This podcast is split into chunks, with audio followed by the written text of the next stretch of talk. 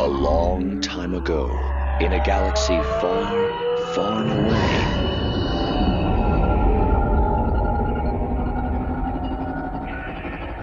You're listening to Star Wars Beyond the Films, the official expanded universe podcast of StarWarsReport.com. There is a great disturbance in the Force.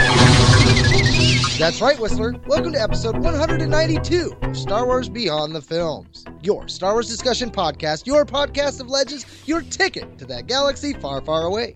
Our episodes broadcast on the Star Wars Report website, Second Airborne Division at www.starwarsreport.com.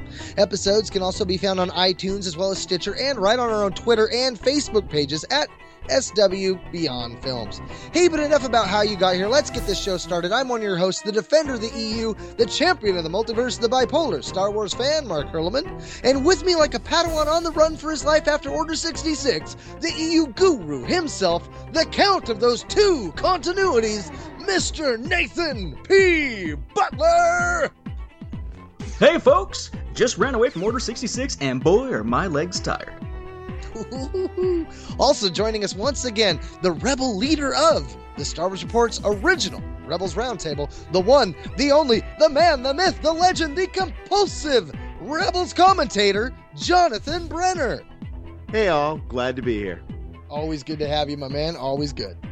Well, this is, of course, part two, essentially, of a two part coverage of a particular comic story arc. So, Mark, what's on the slate?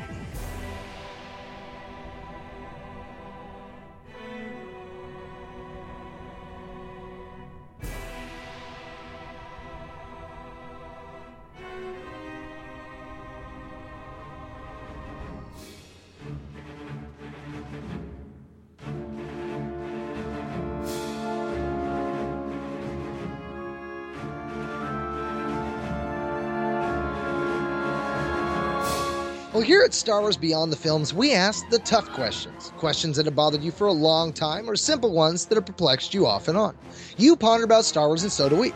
This episode, we continue to explore Marvel Comics Kanan, The Last Padawan, Volume 1. Now consider that your spoiler warning, Beyonders and Sentients of all ages, because here we go on another adventure beyond the films.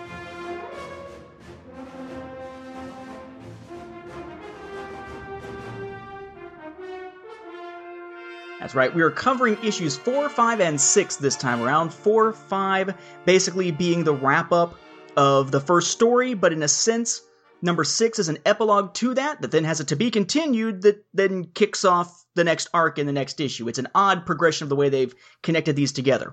We have a story here that started fairly early in 4 BBY as the crew of the Ghost is on its way to Kaller to get some supplies for the refugees in Tarkintown on Lothal. But then we flash back because Kanan, as Caleb Dume at least, his original name, had been on Kaller before, and we had flashed back to see the events of Order 66, where Depa Billaba is killed, clone troopers Gray and Styles are hunting for Kanan because he was the Padawan with Depa that they were supposed to kill, and they didn't manage to do it. He has managed to escape and wound up hooking up for help with a new partner, Janus Casimir of the ship the Casmiri, who is sort of a Han Solo esque character in a sense here. We left off, though, as a mission to try to steal some droids went bad, and it turned out that Gamut Key, the governor of Plateau City on Kaller, thanks to a tip off from Tapusk, who is a rival of Kasmir's, has caught Casimir and Caleb red handed in the middle of that theft. And in order to sort of save his own skin, or at least so it seems, Casimir turns and says, Hey, let's make a deal. I'm giving you a Jedi. Pointing, of course, to Caleb. Now, for those who aren't clear, Caleb Dume is Kanan Jarrus. Kanan Jarrus is the name he adopted later, just in case that's making this at all confusing. So we pick up with issue number four. This is Catch, five is Release, six is Haunt. And I did misspeak in the last episode. Issue number three does not refer to those present events in Rebels, it only refers in the opening crawl to the past. Same thing happens with issue number four. So it'd be easy to forget there's even a framing story to this thing. Caleb is shocked. Shocked, I say, that he has been betrayed by someone else. He's already been betrayed by the clones. We have a great panel there with, I'm telling you, the kid's a Jedi Padawan. Come on, Gamut Key, you must remember. You met him that time. Now, I'm going to go through and summarize the full issue here, but before I do that, anybody else notice that it seems like in that panel where he's saying that, Caleb doesn't have anything to worry about. Apparently, he's holding the face of maybe Miles Morales, not Caleb. What, nobody else going to comment on the horrific art in that panel? Okay. Uh, wait, which panel? I'm not. The second panel on the 1st story page of issue number four. Does it? That's not. Oh, where Caleb. he's squeezing Oh, his He's face. squeezing his cheeks. That is not Okay. Caleb. Okay, I was looking. I was two pages ahead. I'm like, uh, I don't know. Okay, no, actually, I could see Miles Morales in that shot. All right, Ca- okay. Caleb's safe. Caleb's fine. No, we we have differing opinions on the art that will probably come back at different points throughout the episode here. So it looks like it's an actual betrayal, and Caleb gets hauled away. Essentially, Casimir gets his share of the basically the bounty on Caleb's head in the droids that he came to steal in the first place. Tapusk and Gamut Key contact Gray and Styles. Again, those are the two clone troopers who were tasked at Order 66 to kill Depa Billaba and to kill Caleb, but soldiers that they had served alongside for a little while, so that's where the other personal betrayal has come in. You can sort of tell the difference between them based on the coloration of their helmets, which is sometimes visible, sometimes not. Uh, we also have one character, I believe it's Gray, who has a scar growing across his face, very much how you're supposed to be able to tell Tapusk from Casimir, from what I can tell. So he sits in the cell for a little bit, thinking that he's been betrayed, thinking that he is just utterly screwed, and who shows up at the window outside but Casimir? Ready to go? I'll take that as a yes. And he has one of the droids that he was just given yank essentially a chunk of the wall away, saving Caleb, who is, of course, his new partner. And they get the heck out of there, taking off in the Casmiri. That again is Kasmir's own ship. Unfortunately, as they continue forward pulling off different jobs, while they are successful with it, and it does eventually sort of take Caleb's mind off of the Jedi Order and what happened with Depa, it also is a constant chase. Every time they get done pulling a job and take off, it's like they're constantly having to race away because there's Gray and Styles right on their butts trying to get their hands on Caleb. We see finally at the end of one of these segments of the chase, we see Gray and Styles questioning a prisoner about the fact uh, that they just took off out of there. Along the way, Caleb realizes that this guy who was his friend in quotation marks, as in sort of a uh, really just an ally of opportunity, really had become his friend. And they head to the planet Lon, where there's a deal that Casimir has set up. Although Casimir doesn't have the spice that he was supposed to steal for his part of the job yet, that is still to come. He's dropping off to make sure that the person they're going to make a deal with, uh, make this agreement with, Mr. John Doe, actually has the stuff for his part of the bargain. Caleb is the one who's sent to meet with John Doe, only to find when John Doe removes his hood that Mr. John Doe is actually General Kleeve, the Devaronian separatist general that we saw back during the Battle of Kaller at the beginning of the flashback sequence right before Order 66. This makes for an interesting conversation in which basically they're kind of both realizing, you know what? Both sides, in a sense, were duped they really shouldn't be enemies anymore. If they were really even enemies before, because the real enemies were essentially in the shadows, which is a way you really could look at the Separatists and Republic in light of the Sith manipulations. And Caleb realizes that the thing that Casimir is there to trade for is a ship. They talked about having two ships, one for Caleb, one for Casimir, so they could have their own little mini fleet, and now it looks like Caleb is finally going to get his. But as he returns back to the Casimir, he has to stop short because Gray had had to look at the scar. Gray has caught up to Casimir outside the ship and is holding him at blaster point. Casimir's only choice is to say, "Look, you know, I I ditched the stupid kid right after we left Kaller." And upon hearing that, Caleb knows that if he were to show up, then it's going to go badly for Casimir. So instead, again, he essentially runs away. The only way to save him is for that stupid kid, as he called him, to vanish. He swims away, heads back to Kleeve, and basically makes an arrangement so that he can get the ship still. They have a nice conversation in which, again, they're talking about um, uh, whether or not they really are enemies, whether the clones want the general as much as they want Caleb and so forth, you know, whether the enemy of my enemy is my friend, even if they are still enemies. And finally, Kleeve is convinced, even though he's still thinking I must be out of my mind. He takes Caleb to the dock where that ship is waiting, a ship that used to be known as Farbrook's Hope, which Casimir was going to call the Casmiri 2, which Caleb simply calls the Escape. And before he can take off in the Escape, boom, the clones show up. One of them manages to hit Caleb in the face, knocking him down, while a couple of regular clone troopers, not the two that we're really focused on, grab General Kleeve. Now, traitor, we finish what we started. As issue four ends. Now I have to say that I think of all six issues in this arc, this one's my favorite. I I like the dynamic. I like how it kind of how it starts, and there's a there's some visuals there that are just really really cool. I like that. I guess maybe the third page where you see Caleb in the cell and they're all kind of looking down in these like they're, they're, they're sunken cells with like force fields above them. Yeah. And I just that that that two page spread, I think it's cool. You've got an Ortolan and a Wookiee and other uh, other prison cells, and you've got the hollows of the two clone troopers. I just that that dynamic I liked it, and I think that carried for me anyway throughout this issue. I liked the clones. I think for me, I'm still not ready to leave the clones behind. Uh, you know, I they were the aspect of the clo- of the prequel trilogy that I enjoyed the most. Uh, in a lot of ways, they were the X-wings of the uh, prequel trilogy. Uh, but yeah, the, the, same. I'm with you on that, Jonathan. That that scene was great, and I like the banter back and forth. You know, that's him. Hold him there. Captain Styles and I are at the Imperial garrison on Plateau City, but we'll be there to carry out his execution for treason within the hour. Execution, and the other one's like, "You're dead meat, traitor."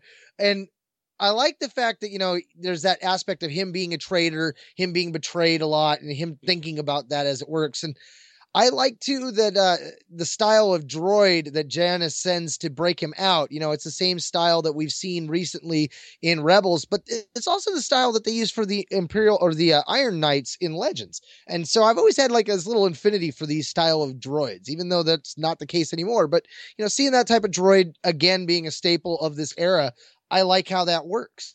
Um, I do also like how, you know, Kanan, he's talking about how even without his lightsaber, he's useful in a clutch. And besides, it's kind of fun. Like how, you know, this lifestyle is starting to appeal to him, which if you've read A New Dawn, you already know that he kind of falls into that lifestyle from this point forward. I mean, this becomes like his default setting for lifestyles uh, in a lot of ways. And I, I, I like the way that that plays out. I gotta be honest, I think the thing that reaches out to me out of this, and it's probably the social studies teacher coming out of me, is the political dynamics and uh, the nature of the conflict. We have uh, basically, as soon as Caleb recognizes who Kleeve is, he pulls a blaster, says, I take it we met during the Clone Wars, and that you were on the side of the Republic. I wonder, how do you like your Republic now? Understand, as a separatist, I fought for freedom, but put my trust in a corrupt leadership. You were the leadership a general! The Jedi were generals. Do you truly believe they comprehended the cause they served? Holster your weapon, boy. We're no longer enemies. Perhaps we never were. And when he comes back, they have a similar aspect to the conversation after arguing a little bit about whether or not the clones are going to just go ahead and kill or lock up Casimir just for spite or just for the fact that he was a thief and a smuggler rather than just letting him go now that Kanan has left him be so as not to completely incriminate him. He says, But you expect me to just give you a ship anyway, based on what? Our prior relationship as deadly enemies? But are we still enemies? The clones want you, General, just as much as they want me, and the enemy of my enemy is my friend. To me, that dynamic, the idea that in a war, you've got two opposing sides, but sometimes, in a sense, all that separates them is the ideology of the leaders. Uh, it reminds me a lot of Padme in episode three, talking about maybe they're on the wrong side. Maybe the republic they were fighting for, the democracy they were fighting for, no longer exists, uh, which is something that happens a lot in terms of characters and their perceptions in Legacy of the Force with the Corellian insurrection and what's going on with Jacen Solo. So to me, what stands out here is just this idea that so soon after the Clone Wars, bitter rivals can put away those differences because look, we were all screwed And in a sense, the clones represent that enemy of both the separatists and those who are loyal to the real republic. That resonated very much with me. Well, isn't that the same way we see in our own culture? I mean, when you look at some of the relationships, let's say, that our country has had with uh, nations and groups in Central America or the Middle Mhm. East, it's, you know, one day we're we're deadly enemies, the next day our ideologies are aligning. It's you know, it's it's very con- it's very convenient, but it's also very realistic. It's the way that our foreign policy really started working, really starting with Japan after World War II. This idea that if you want to stop another major conflict, you don't treat the enemy as someone that you then continue to beat down the way that basically the West did with Germany after World War I, which gave rise to World War II. Instead, the way you stop future conflicts is to essentially turn your enemy into your friend. Uh, help rebuild Japan after the bombs on Nagasaki and Hiroshima. Uh, rebuild Iraq. Well, that hasn't gone as well, but at least for some of the Iraqi people, yes. Um, before the rise of ISIS and such, that's become sort of the new foreign policy, and we're sort of seeing that reflection here again. That it's the it's it's the line from that horrible, horrible film, The Postman, right? Uh, wouldn't wars be better if they were just fought by the assholes that started them? nice. You know, another thing this does, it shows that Janus has taught Kanan how to be a rebel from a start in a lot of ways, like the, the the lifestyle they were doing and stuff. And one of these examples is when the clone, uh, the one that's got the scar, catches up to him, and he uses the dialogue with the clone to warn Kanan off. Uh, and, and, you know that's kind of the stuff that Kanan will eventually start doing with Hera, kind of second nature. But you know the, the clone comes up, "Where's the Jedi? Jedi? Thought those traitors were all dead. We both know a Padawan remains. It's my duty to rectify that situation. I understand, but I can't be of much help. I ditched the stupid kid right after we left Kaller.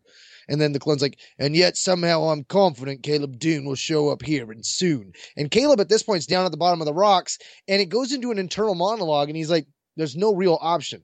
There never is for me. And he dives off the rock into the water. The best, the only way to save Casimir is for the stupid kid to vanish. And so he takes off. And it's it's again one of those growing moments for Kanan because at this moment he's realizing, you know, I, I gotta go it alone. And he's got the opportunity, so he seizes it. That brings us to issue number five, which is the end of the flashback, essentially. And this is one that I've got some issues perhaps with. So we pick up where we left off. Gray, again, the clone trooper with the scar, it's the only way to tell them apart, really, at this point in the story, is holding Casimir at Blaster Point there at the Casmiri. And you got Styles, who now has Caleb and has General Kleeve. And basically, they decide that now that they've got Caleb, they're just going to take off with him, and they actually leave Casimir and Kleeve pretty much alone at this point, kind of conveniently. And they head back to their freighter. As Styles is walking away, Casimir tosses at him, uh, So you really murdered the kid. He's not dead yet, but you really murdered the kid. Satisfied now? It's not about my satisfaction. It's about executing a traitor to the Repub, uh, to the Empire. You don't even know what you're fighting for anymore. I don't have to know. I just have to follow orders, which echoes well back when Order 66 happened in issue 1 that we didn't even mention. The line is spoken just like back in season 6 of the Clone Wars good soldiers follow orders. We continue then back to the ship, where Styles already has Caleb in there as a prisoner, and in walks Gray, who is shocked to find that he's not dead yet. You brought his corpse? What? No, he's not dead. He's not dead. And Caleb is just as surprised essentially as they are. They start taking off, and there's this conversation between the clones. Our orders were to kill the Jedi, not take him prisoner. That is Gray talking note here, because what they're saying and how this plays between them is going to play a role in how this plays out. Gray says our orders were to kill the Jedi, not to take him prisoner. To which Styles retorts, After all he put us through, I figured you want to see me finish him off. Gray, you think I get some kind of thrill for? At least I'm assuming it's Gray. You can't tell, but you can't see the scar. You think I get some kind of thrill from this? This is a matter of duty. Period. Fine, fine, Styles says, have it your way, but me, I'm going to enjoy ending the traitor. And there's a continued conversation we could talk about, you know, traitor to what? In which Caleb is trying to argue the fact, essentially, that the Jedi never betrayed the Republic. They died with it. The Republic was betrayed from the inside by Palpatine, not by the Jedi. He used the clones to destroy the Jedi so he could have the Empire. He even tries to appeal to the fact that they really respected Master Depa Billaba and wonders how they could ever actually think that she could possibly have been a traitor. Unfortunately, they are cut off as they enter Kalaran space, and that essentially cuts the conversation short. And the clones are not quite, it seems, buying into it just yet. Fortunately, Caleb is able to use the Force, slam them backwards, and as he does so, out of hyperspace come the Escape and the Kazmiri, and they start going after this ship to try to rescue Caleb. It's Kleeve in one and Kasmir in the other, these two very unlikely allies of this Jedi Padawan, or a former Jedi Padawan. Caleb uses the Force, opens the airlock, blasts himself out. The two clone troopers manage to save themselves, and Kasmir swoops in and saves Caleb basically from being outside in space without an environmental suit, which is something that's always an issue with Star Wars stories when that happens. Uh, we may not need to cover it too much, but yeah, he was in space without a spacesuit and manages to get saved. He is alive, but instead of taking any chances that Caleb could still be alive, the clones start attacking back. And in the midst of this frantic firefight, Styles and Gray start to have a conversation. And it turns out that now it's Styles that's the gung ho guy, and Gray that's not. A complete reversal of just a few minutes earlier before Caleb started talking to them. In that conversation, Gray says, you know, Styles, listen, the kid was right. Billaba was our hero, yours and mine. That traitor? No, never. Yes, she was. And Order 66? We followed it. I followed it as if under some kind of spell. As if I had no will of my own, no memories of the battles we had fought together. Not for one second did it occur to me to even question the Emperor's command. Because when soldiers question orders, people die. People died anyway. Master Billaba died at my hands. My friend, let's take one second now before it's too late.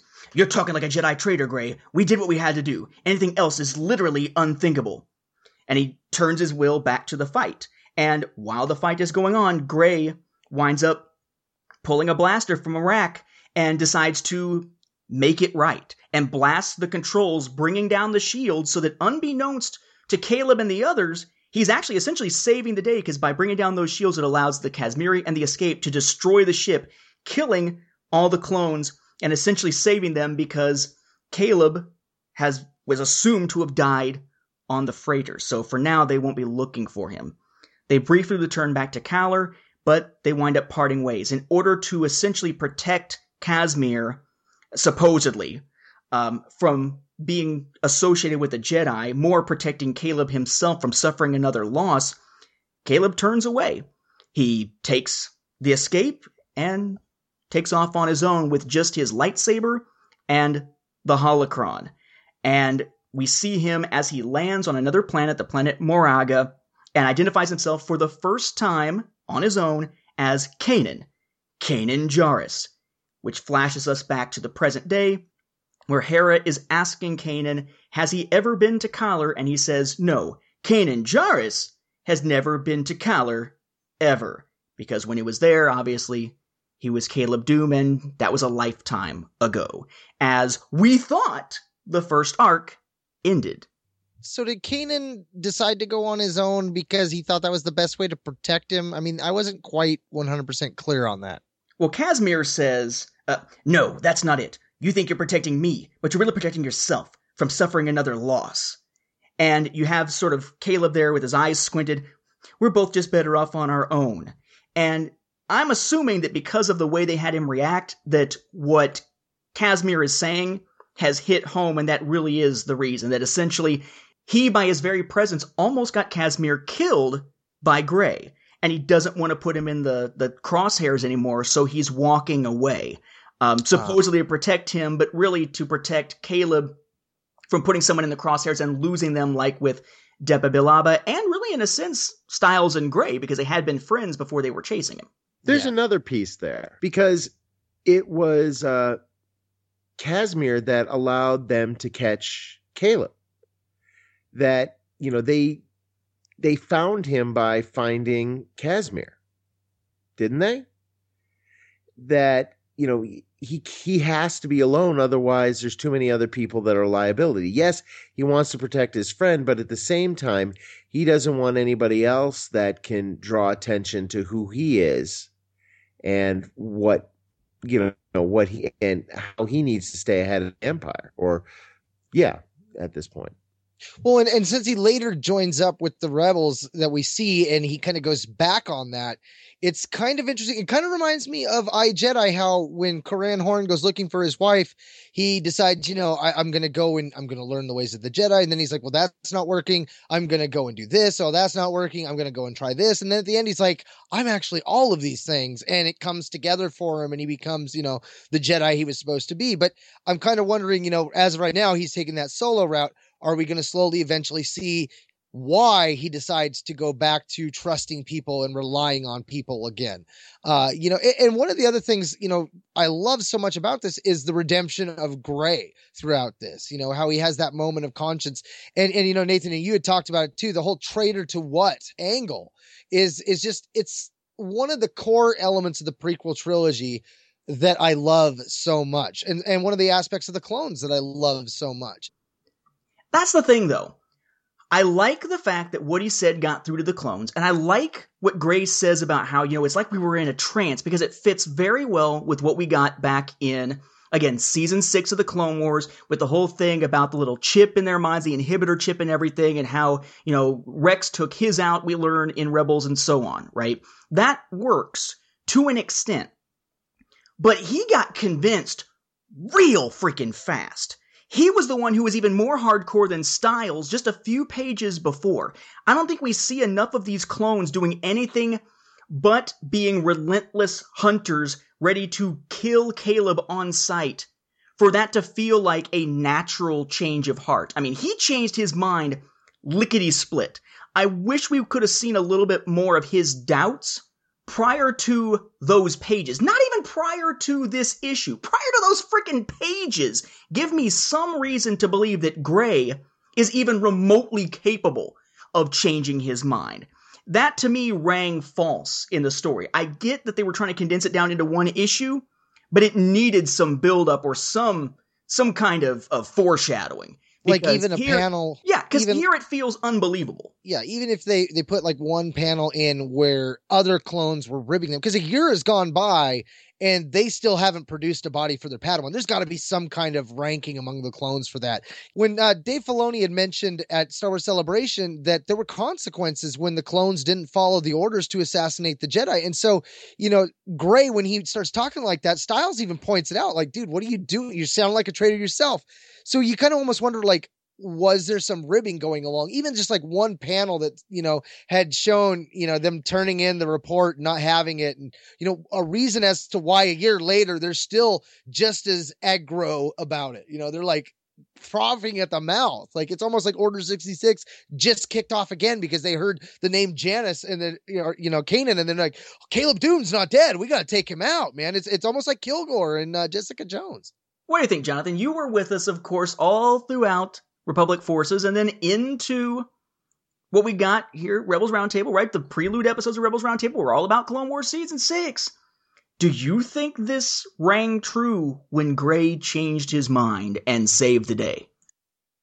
Well, I always kind of had a question about how Order 66 played out. And it was answered in the lost, you know, the lost missions of Clone Wars, but to be honest, I was never completely satisfied with it. I, you know, thinking back to when I saw Revenge of the Sith the first time and watched the clones all turn on the Jedi, I thought it was more of a conditioning thing. And then later we heard that, well, maybe it was something that they were just trained to do. And then it went back to, I mean, when I say trained to do, it's just trained to follow orders that you know they had free will and some clones made the decision not to do it. But then we go back into clone wars and we find out that these clone troopers all had a kind of a chip in their head. So i you know it was always something that that kind of rang a little hollow to me. Now watching these two clones and how they were dealing with the repercussions i did like that they acknowledged that maybe these chips had removed some of their own free will. But what's interesting is I got the impression that they didn't really know why, these two anyway, didn't really know why they reacted the way that they did. And we learned from Rex that some of the clones had elected to remove their chips. So I guess some clones knew about this chip and others didn't. But I agree. I would have liked to have seen a little bit more development onto why this change of heart and such a dramatic change of heart where he's not he's going to sacrifice himself and his brothers to save this padawan this padawan he's been hunting for as you guys point out for a year i it was a real dramatic shift but i kind of had a hard time keeping track of who was saying what to who and i, I again I think if a they had maybe more clearly made the distinction between those two clone troopers and maybe made one of them the complete gung ho and the other one always a little bit iffy about it would have gone a long way to making it feel a little bit more true. Or heck, give us the ability to tell them apart by changing the hair color of one of them because Or shave I'm a sp- head. yeah, I'm spending so much time trying to tell who the heck is who that the conversations are becoming muddied. It, I really had to focus in when I was doing it for the timeline and when I went back and read it before we recorded here to make sure I was keeping track of which is Gray, which is Styles. And it even took me a little bit to make sure, okay, well, which one has the scar weight? Is he speaking here? Oh, he's speaking here. It is Gray, but that particular panel, you can't see the scar because of the shadows. When the only way you can tell between a couple of different characters is a scar, and that's the case with two different pairs of characters in this comic series, something's wrong. Change your friggin' artwork. Yeah, change the armor or something. You could have put, you know, something that was more identifiable. Put a, a sand trooper's shoulder pauldron on there or something. Uh, you know, one of the other things that that jumped up to me though is Kanan has a moment of dialogue where he recognizes that Palpatine was the one who betrayed the Republic. Uh, Kenobi never in his me- message says anything about Palpatine specific. We were talking about this on, on a recent episode of Rebels Roundtable about, you know, was Palpatine being the Sith Lord common knowledge? How common knowledge was it? Who knew? Who didn't know? Uh, but the fact that Kanan seems to have put two to two together enough in that regard to know that it was Palpatine specifically who betrayed them. Uh, I thought that was interesting. Did you guys dial in on that at all? I didn't dial in on it, but I do think that it would have been easier for the Jedi to be able to tell what was happening because they knew that they weren't the ones who betrayed the Republic. So who was it that lied about them and lied about what they did? Well, it would have been Palpatine. Not to mention that right before Palpatine winds up being uh, arrested or they try to arrest him, I mean, the Jedi Order is being made aware that he is unlawfully retaining power, that he is a Sith and such. It, why it would have trickled down to Kanan, I don't know, or to Caleb, I don't know. But certainly the Jedi had a better sort of big picture view once things went down than the average populace did. And I would even say probably than the clones did, because the clones were being fed that lie about a Jedi rebellion. Mm. Well, two things before we jump into the next one. Uh, you'd mentioned the spacewalk, uh, and and the only thing I really want to touch on that is that seems to be one of those suspension of physics that we get in Star Wars, like the way Interstellar hasn't happened when you know the rebellion went to Yavin Four and we're right next to that big gas giant with the gravity. Like they didn't spend four years on there for being down there for five minutes, kind of thing. Uh, but Gray's redemption at the end of this, I, for me, I, I thought it was sad in the aspect that he was played as well. You know, I mean, all the clones were played, and I think back to the Clone Wars season six and fives, you know, and the, the sadness I felt there when they realized that they were duped. And, you know, I don't know if he necessarily figured that out 100%, but he at least felt bad enough to fix the situation and him losing his life over it all. It, it, it was kind of sad, man, as a clone fan. Sad, and I think a decent ending. I just wish it would have been telegraphed more so it wasn't feeling quite as abrupt. But the idea of a clone finally sort of coming back to that earlier loyalty to the Padawan and realizing the depth of the betrayal that he had done unwittingly and being willing to essentially make up for it with his own life, even if it meant uh, taking his brothers with him who are equally as guilty of Order 66. I think that was a powerful moment. I just, again, I wish it would have been telegraphed more so it didn't feel so abrupt because then I could have been reeling from the emotional impact of it instead of sitting there going, well, damn, that was, that was pretty quick. No, I would agree with that. It it wasn't earned. It wasn't. That brings us to issue number six, which is essentially an epilogue. Remember, we have jumped back to the present as of the very, very end of issue number five. The Ghost crew is landing on Kaller to pick up supplies for Tarkintown on Lothal. They arrive. Immediately, Kanan is having sort of ghostly memories of things that transpired. Bear in mind, this is with a new artist, by the way, Jacopo Camangi or Camagni. I have no idea how I'm supposed to say it. I apologize. And very quickly, they realize that the supplies they were supposed to be there for are gone. The crates are there, but the actual supplies inside are nowhere to be found. So they're going to have to figure out how to either replace them or go find more. They are stopped by Gamut Key, who of course is someone that Caleb slash Kanan had encountered back during his time on Kaller. He apparently doesn't recognize Kanan, and because they actually don't have any of the stuff from inside the crates because it was taken before he got there. They're basically saying, look, go ahead, search the ship. We don't have it, which is true. And these hardly smugglers, as they call it, are able to essentially walk away scot free. Against Kanan's better wishes, they decide that they are going to look for the actual stuff there rather than going and just finding a source elsewhere for the shipment. And they split up. And Kanan is very forceful about not wanting Hera to go with him, uh, to the point where he's like, no, he kind of snaps at her.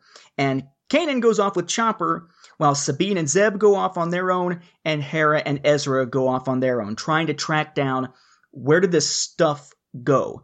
And more and more, it certainly sounds as Caleb slash Kanan, Kanan now, does his investigation. It sure does sound like the prime suspect is Janus Kasmir, his old partner and only friend from those early, early days. He goes to a warehouse where he assumes Kasmir probably is, opens it up, and inside, yes, there is a Kalaran, but not Kasmir. It's Tapusk, the guy that turned on him, the rival from back in the day. And Kanan has to very quickly cover for how he knows either of them. And like, yeah, well, I ran into Kasmir once online. Uh, he mentioned your name, called you a tough sucker. And he winds up being held at Blaster Point and winds up getting into a scuffle with members of Tapusk's gang. In the process, he and Chopper are able to knock out pretty much everybody, except at the last moment, Tapusk is able to lunge up with a knife and stab Kanan in the back with. In fact, it's still embedded in his back briefly.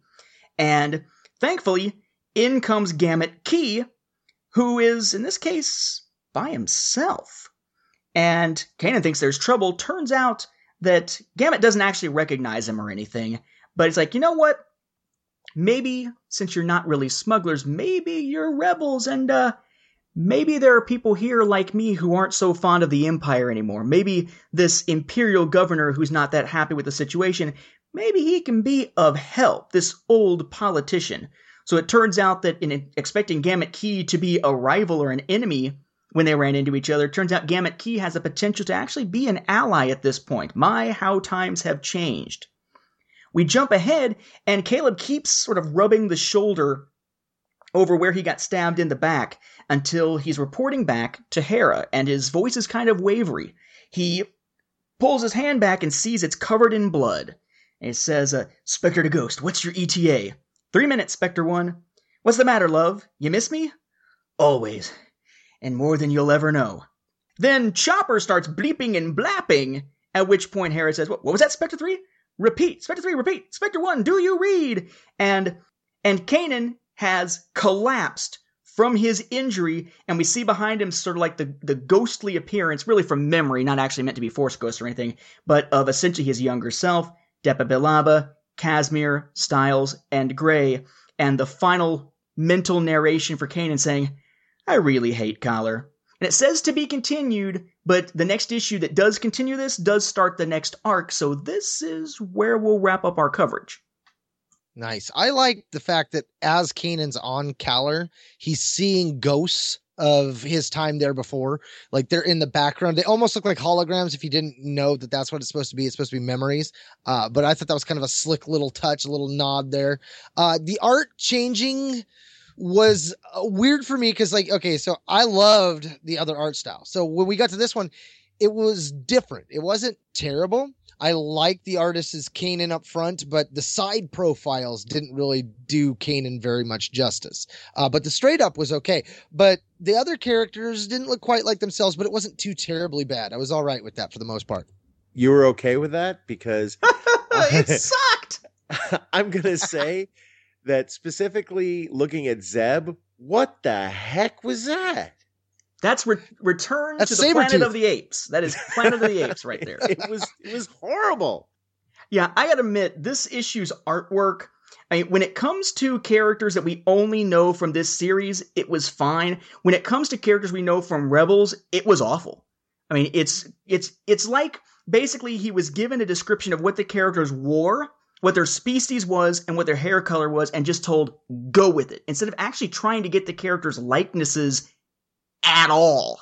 Um, Kanan doesn't look remotely like himself. There's a a moment where Hera and Kanan are walking and again, it looks like maybe Freddie Prinze Jr. himself instead of actual Kanan. Hera's face, she looks like she should be Oola or something. It, oh, it, yeah, and I don't even talk about Ezra, who looks like just the generic poor boy from anything that just happens to have a huge nose when he turns to a certain uh, perspective. It's really not well done, but his art of like Kasmir out of Tapusk was fine, and the the technology was fine. But man, Yeah. why bring somebody into a series based on Rebels if they can't freaking draw the Rebels characters? That Yeah, said, they- It took me out of it. It it Oh, that was really really hard to get past. And is this artist the one who takes it forward from here? Are the next episodes going to have this same sort of art style or lack of art style? It does not. He apparently is doing this as a filler issue. We are back to the original artist in the next two issues that have already been released. Mm. It is interesting though that it is the Rebels cast that are, are the one main thing that has drawn the poorest. Because yeah, the alien species actually look very much like themselves. Now, do you guys think it's a coincidence that the guards of this species have masks that look very reminiscent to Mandalorian masks? Didn't even notice. I caught that, but I just think that Mandalorian masks look cool, so why not use it? I gotta say, this issue to me really kind of fell flat. I mean, I don't know what I expected it to do. It's really only there to transition us from one to the other, to say, hey, look, there's Gamut Key. Hey, look, there's Taplas. Hey, where's Kasmir? And give us a reason for basically Kanan to be knocked out in some form or another so that we can then pick up in the next issue with another series of flashbacks, in this case, back to how he became Depa Billaba's Padawan. It works as a transition. I almost feel like it could have been done. I don't know, maybe could have been done shorter. Maybe make this the first part of the first issue of First Blood or something. It just, it felt very, I don't know, I guess dull is the word I'm looking for. It didn't have the excitement of the other issues. It really felt like, you know, this, this is the fight or flight of this series relative to what we got back, of course, with, uh, uh, Rebels, where it was an episode that really didn't grab my attention, but wound up seeding things into what's next. And I got to be honest with you, the fact that Kanan can get stabbed and then he fin- and he's finishing the fight after getting stabbed and he has this whole conversation with Gamut Key where he's fine and it's only after he sits down and starts actually um, contacting Hera that it seems like he's starting to waver a little bit. Him getting stabbed, going through that, and then collapsing, that again, just like Gray, that rang false to me. It felt very contrived. Hey, let's just Oh. find a way to knock him out. I can't imagine if the blood loss was so bad he was going to collapse. I don't see the blood loss being able to be so easily ignored for all the stuff between when he got stabbed and when he finally feels it. See, I for me that one rang so true because I was in a car wreck where my knee got messed up really bad, uh, and I didn't find out about it for 20 minutes.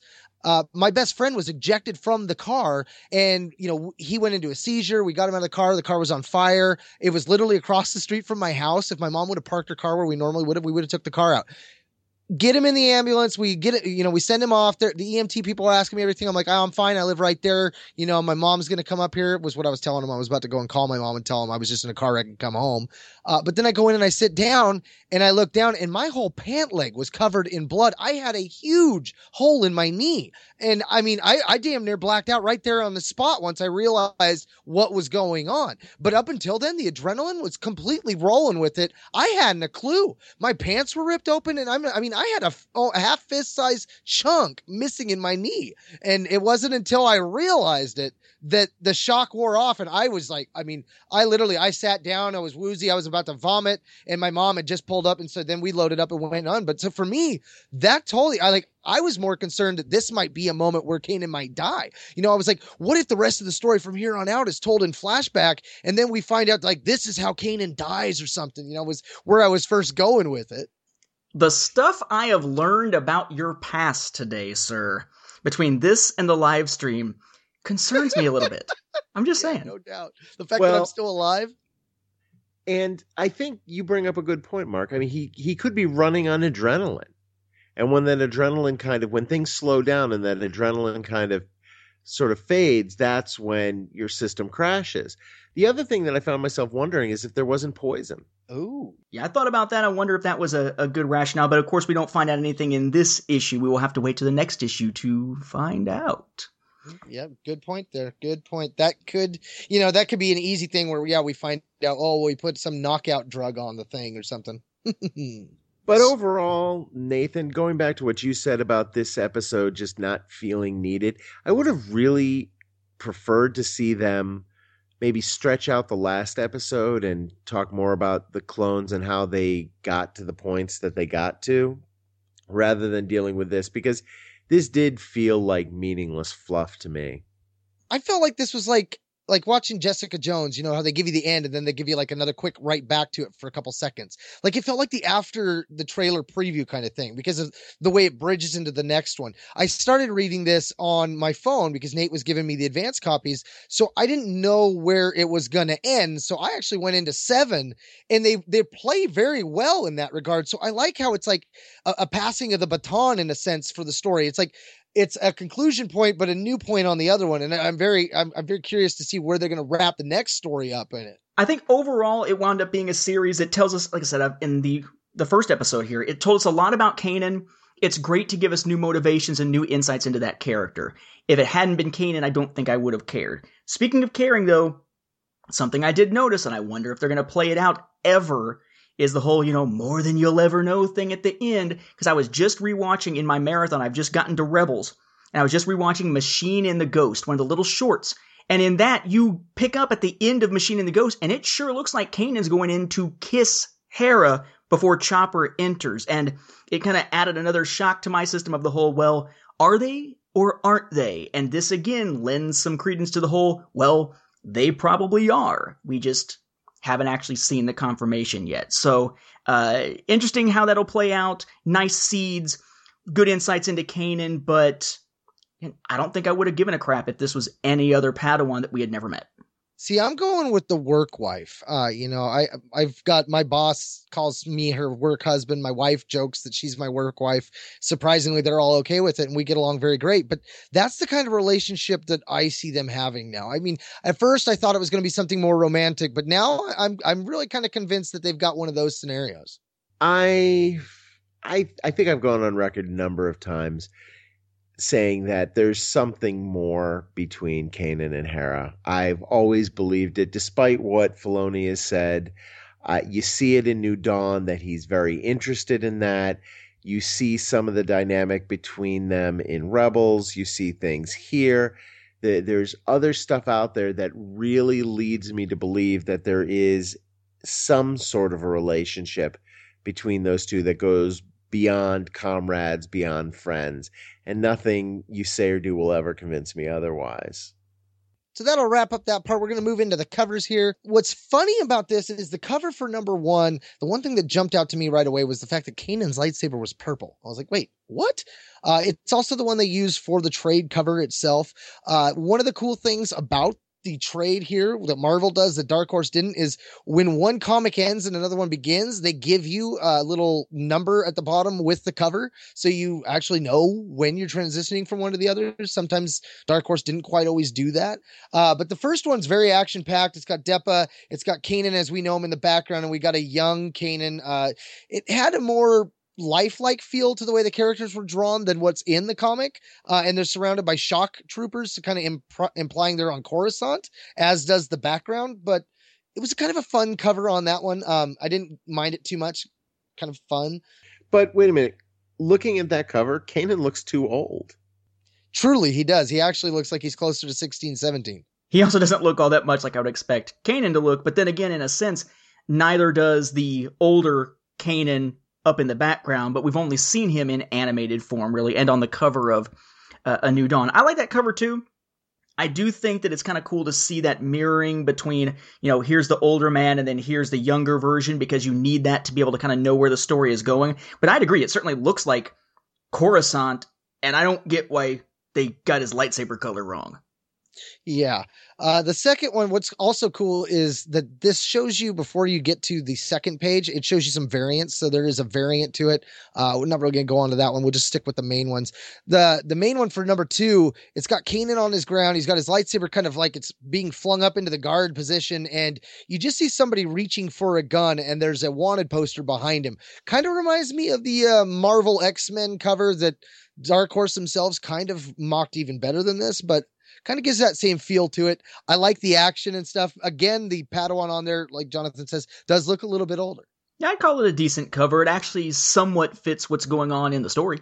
I liked it as well. It was engaging. Actually, it made me, as strange as it sounds, it made me think of the old uh, Marvel Star Wars series from the late 70s. I believe it was issue seven where you see Han and Chewbacca with the wanted poster behind them and and people kind of coming at them. It mm.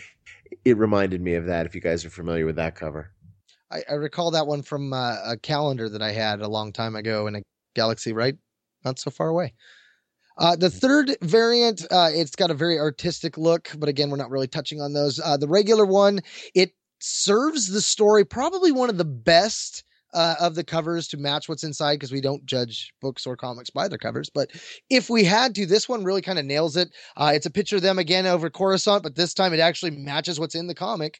Uh, you see the ships and stuff. What's odd though is uh, the ship that he's in, you're seeing it in the background. Like you don't realize at first that it's two pictures in one. You almost think that everything's outside the cockpit, and then you realize that the cockpit doesn't actually continue; it goes behind Coruscant, and so it's kind of like an overlap. But I like the way it works. Uh, to me, I thought that one really worked well. Again, it's the older Kanan, but I almost get the sense that the covers might have been made before they really had the art nailed down inside. I do like that cover. It's again, it captures essentially what we get inside. I think that would make a cool one to view with I got these things called Valiant Vision glasses. These are these old 3D glasses you're supposed to use on anything that's in color because it brings like the reds forward and darker colors back. So it's like 3D, but it's 3D based on color. So some things it works on, some things it looks really stupid. I really want to try those on that cover to see if it creates that sort of depth of field kind of thing here because it seems like something that would really pop off the page. And I like this cover, I think, because it gives us the most detailed uh, rendition of the ship that Kanan stole, that or Caleb stole. I, I I just I do I like the detail of that. I wish that was a little bit more forefront, just because I like the design of that ship. Yeah, yeah. Uh, four also they show a variant. It's uh, probably one of the better ones. Uh, but the actual cover on this one, probably I would say this one's probably my least favorite, just because it's too posed. Uh, it, it kind of feels like you take the two characters, you bring them into somebody's photo you know, little lab there. They got the little drop cloth in the background with a little light in the corner. And all right, guys, action pose. Uh, you know, Kanan's got uh, the classic crate that you see in every Star Wars game, regular little blaster. And then, you know, the guy behind him's got the two DL 44s, which are the envy of uh, my Battlefront gaming right now. I would agree on this being one of my least favorite, though not my absolute least favorite. It's it feels very posed. It feels very kind of dull. I think for some reason I don't think this one, as much as the other ones, is really going to grab people's attention if they see it on the comic rack and they haven't read anything else of this series. It's not dynamic in the sense that it's going to grab their attention. Plus, I much prefer the way that we see Kasmir and Kanan really in the interior art than what we've got on this cover. When they try to make them more realistic, they make them more or make them less interesting looking to me. Yeah, this one doesn't resonate with me either, and you know, Mark, I think I'm gonna have to correct you. I don't believe that those are DL44s. I think they're they they look more like DL18s to me. Mm, could be right. Could be right. The fifth one's probably my favorite in terms of variants. It's got a Katie Cook can draw kind of look to it. Uh, the little Marvel X Men kind of things, little Avengers that kind of look. Uh, but I think overall this is probably one of my favorite covers. In fact, it's one of it's my lock screen on my phone. Uh, it's got Kanan in a jungle, not quite like Kashyyyk, not quite like Felucia, but it's pretty jungly, almost Dagobah-ish, but a little more brighter. Uh, and his lightsaber's in three parts on the ground. It's up close to you in the grass, and he's walking away. Uh, there's just something about that. It kind of screams the whole tale of this first volume for me. So so there's something about it that really resonated with me. I loved it that much that I had to make it a screensaver. I love the symbolism of the idea of him walking away from the lightsaber, but he doesn't. I mean, symbolically, he walks away from the lightsaber, but that's the lightsaber he carries with him. So again, we're seeing something that doesn't match what's inside, and that always rubs me a little bit wrong. Uh, though I do like the imagery here, and I will say thanks to Mark, the next time I visit the school where I used to teach, which is uh, built on an area that's referred to as the swamp. Hence, the football games there are at the swamp. I'm going to have to refer to that whole little region as Dagobah-ish. I don't think I'd heard that word before. you know, this particular cover kind of hit or miss. I, I think. I mean, it's the art is really good, but it it doesn't it doesn't scream to me, you know, what goes on in the issue. Mm-hmm. Yeah, the, the, aspect of leaving the lightsaber behind, I think that is the, the big nastiness there. I think for me it works because it seems like it's the metaphor of you know leaving the order. Uh, when we get to the last one, it shows two variants. They use the Clone Wars model of Kanan with two different color backgrounds. Got that Japanime style. Uh, but six you know, and I know Nate, he's not going to agree with me on this one, but I actually like six. Uh, I enjoyed it quite a bit. It wasn't my favorite. I, like the last one more, but this one was a close number two for me. I liked that it got, it has the whole rebel, you know, group. They're all in these action poses. Everyone's got their things doing their thing. Uh, and then Kanan's got this interesting pose where you know his left hand's reaching down on the floor like he's about to take off in a sprint and his lightsaber's up back behind him like he's defending the rest of the crew. But the reflection on the ground is Kanan as a Padawan. And again I just like the way it resonates for me. I really I love Kanan as a character. The more this story adds to Kanan the more I'm finding that he's really a fan favorite for me that I wasn't expecting. Like I've been excited for Rebels since the moment they talked about it, but I wasn't expecting that I was going to be liking Kanan as much as I am. It's, it's kind of like recently on Rebels Roundtable when we learned that Barrett hates Kanan. Right now, I've kind of become more of a Kanan apologist, I guess. You know, looking at this, I like the idea of Kanan in the present being reflected as Kanan in his youth on the floor. I like that part. I think they do a decent enough job, I guess, of capturing the members of the crew from Rebels. They're not as bad as the interior art of this issue. They're still not great. What gets me about this is Kanan's face. Kanan is straight up making a derp face. And alongside the, I mean, imagine you, you can hear two things in your head. One is derp whenever he's doing that. The second is to imagine him thinking to himself, they don't know I just farted and it squirted a little. That's what he looks like. Um, Kanan's face ruins this cover for me because what were they thinking? Aside from. well, this is just an odd situation to be in because I'm finding myself agreeing with Nathan a lot tonight. and I, yeah, this, this, this cover bothered me. I don't really know what what to say other than it just none of these looked right and it it just looks like sort of bad fan art. Hmm. Almost how like some people felt when the Genndy series came out, and they're like, "What's with Obi Wan's beard?" Sometimes the style for me is, is, the hardest thing, uh, but that's why I think overall with this one, the entire arc of this, I really liked the art. Granted, the last issue did the little shifting of pace, and the rebels looked like poodoo, but for the most part, I felt like it was pretty solid. Again, you know, I'm really liking Kanan, so this was one of the ones that I was really getting the most kick out of. This is one of the for me, I feel like this is a quality story. Right now, I feel like Canon has put out a lot of quantity and not all of that quantity is good quality. And I feel like this is a quality story. It's definitely one I would recommend to anybody that I want to like Kanan, like I'm liking Kanan. I liked the story. I liked kind of where it went. This may sound strange to you guys, but I almost would have liked to have seen this one done as a novel so we could get more detail about what he went through and his break you know from the old to the new and how he made that transition. And you know if we could have gone more into detail on what how, you know the the revelation of the clones. I i think the i think the content of this story has a lot of potential that just by the nature of doing in a comic book form wasn't able to be realized yeah i'd agree like i said i think this added a lot to kanan as a character I really feel it's valuable in that sense. And I would say that the first five issues, at least, are a must read for fans of Rebels. That said, as I've said plenty of times, I don't think I would have cared if this wasn't Kanan, but I think Jonathan's onto something that if you were to give this the depth that a novel could get, that really isn't able to escape the idea of Kanan, then that would have worked very well. In this story, there's so little that defines this Kanan as the Kanan that we know because he's so different in his youth that he feels very interchangeable with other Padawans, that this could have been a story told in Legends years ago. Uh, the more depth and the more personal ties you make this to Kanan, the more you make it unique to Kanan with something like novel depth, I think the more I would have felt as though not only is this good for the Kanan character, but also something that I maybe would have cared about someone else in that situation because we would have got so much more depth. Well, it almost makes you wonder could John Jackson Miller have utilized A New Dawn a little bit better to add more character depth? Was it a missed opportunity in that regard? Because there was a book that had Kanan and Hera in it, and yet it didn't really provide much of anything aside from Caleb Dume's name.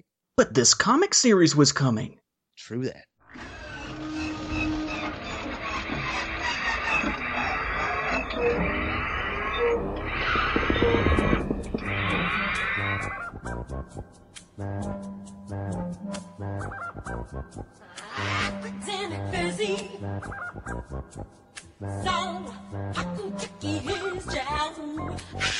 Now that about wraps up this episode of Star Wars Beyond the Films. We'd like to thank you once again for hanging around with us as we ponder on sharing our fandom. And once again, a special thanks to Jonathan for coming on and helping us cover the second half of Kanan the Last Padawan. Jonathan, now's a good time to give the Beyonders some contact information, if you will. Oh, sure. No, it was a pleasure to discuss this with you guys. If anyone wants to get contact with me, I'd welcome it. You can find me at Jonathan, J O H N A T H A N, at StarWarsFanWorks.com. And remember, you can only listen to our episodes streaming online on the Star Wars Report website's second airborne division of podcasts at www.starwarsreport.com. Episodes are also available on Stitcher and on iTunes, which we always encourage you to leave us a review while you're at it. You can also find links to our episodes on both our Twitter and our Facebook pages at SW Beyond Films, or just type in Star Wars Beyond the Films in the search bar. Hey, no matter how you get there, be sure to like our Facebook page, though. It's one of the best ways to interact with us. It's our own home one, if you will. Not only can you post comments to us about the show, we love interacting with you fellow fans. So if you have any Star Wars or Legends questions, or you just want to comment about a past episode, fire off. You can always email us directly at swbeyondfilms at starwarsfanworks.com. Now, lastly, before we go, we wanted to mention to you our sponsor, Audible. If you go to www.audibletrial.com slash Star Wars Report, you get a free book. That's a free trial run of audible.com to see what they're all about. Our sponsors have more than 100,000 titles. You can explore the Star Wars expanded universe or the canon one, or any other genre without risk of being stuck with a book you flat out hate because Audible members, they can always exchange those books within 12 months, that's one year, with no questions asked. So in this digital age, if you're thinking of making the switch from the page to the audiobook, Audible just might be right for you. So once again, for Stars Beyond the Films, it's Ben, Mark, and Whistler. And Nathan. And Jonathan. Saying thanks for listening and May the Force be with you. And don't quote us the odds that you'll join us next episode as we begin the year in review. Or the odds that it'll come in December and not January. Get on it, Mark. Well, you can't review the full year if you don't do it in January, because then you miss December. Ooh.